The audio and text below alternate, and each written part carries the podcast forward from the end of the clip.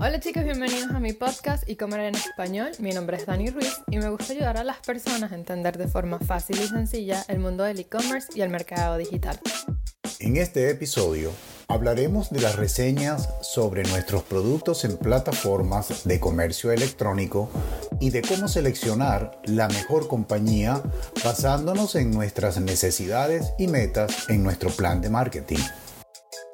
Existen diferentes e-commerce que prefieren no permitirle a sus clientes dejar reseñas de sus productos, principalmente por el temor de recibir críticas negativas y porque no creen en el poder de las reseñas. No hay nada más alejado de la realidad que esto, por lo menos el punto sobre el poder de las reseñas. Desde que existe el comercio electrónico y se comenzaron a usar las reseñas, 9 de cada 10 personas aseguran tomar la decisión de comprar o de utilizar el servicio basándose en ella. Sobre lo bueno o malo del producto es un tema aparte que lo toqué en los primeros episodios y sería buenísimo que lo escuches de nuevo. El poder de las reseñas le permite a futuros clientes conocer de boca de otros consumidores lo excelente de tu producto o servicio. La mejor campaña de marketing es el boca a boca y las reseñas en nuestra página web es la conversión de esta acción en el Internet. Además de esto, las valoraciones sobre tu producto realizadas por consumidores habla sobre tu e-commerce y deja por sentado que conoces y confías fielmente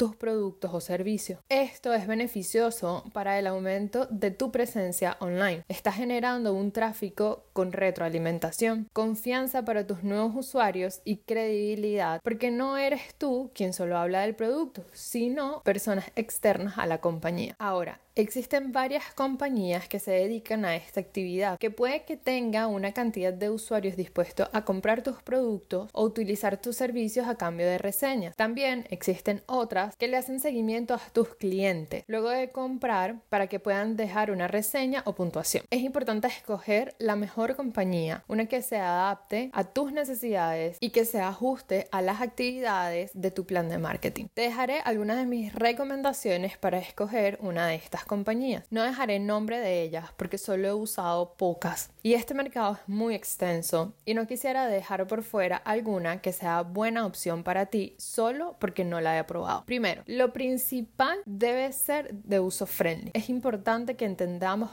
cómo funciona, cómo generan las reseñas y de quiénes vienen. Esto significa que según tus metas en el plan de marketing, estas reseñas pueden ser orgánicas o pagas. Si aceptas usar reseñas paga, lo que no recomiendo bajo ningún concepto, debes saber todas y cada una de las cláusulas de uso de estas plataformas. Para mí es súper importante que además de ser una plataforma con un UX muy lindo, la información debe ser fácil de encontrar y de entender. Ahora, reseñas en diferentes plataformas. Si estás interesado en tener reseñas, hay compañías que te permiten tenerlas en tu web o en Google Shopping o en otras plataformas de comercio electrónico que te ayudarán a incrementar tus ventas. Pasemos a el aumento de los search. Esto es básico para mí. Mayormente están alineadas para el Google Shopping, lo que significa que las reseñas de tus productos te ayudarán a destacarte en las plataformas de búsqueda como Google sobre tu competencia. Pasemos a la siguiente y es que tienes que asegurarte de que las compañías tengan buenos acuerdos con los buscadores y las plataformas de comercio electrónico o la plataforma que tú estés utilizando. Si estos acuerdos no existen o no son 100% confiables, es complicado que su servicio funcione al 100%. Bien, vamos a pasar a que también siempre recomiendo que su sistema de verificación sea transparente en cada una de las las reseñas orgánicas. Si estás aceptando una compañía que asegura tener este tipo de reseñas, debe ser claro en cómo se genera,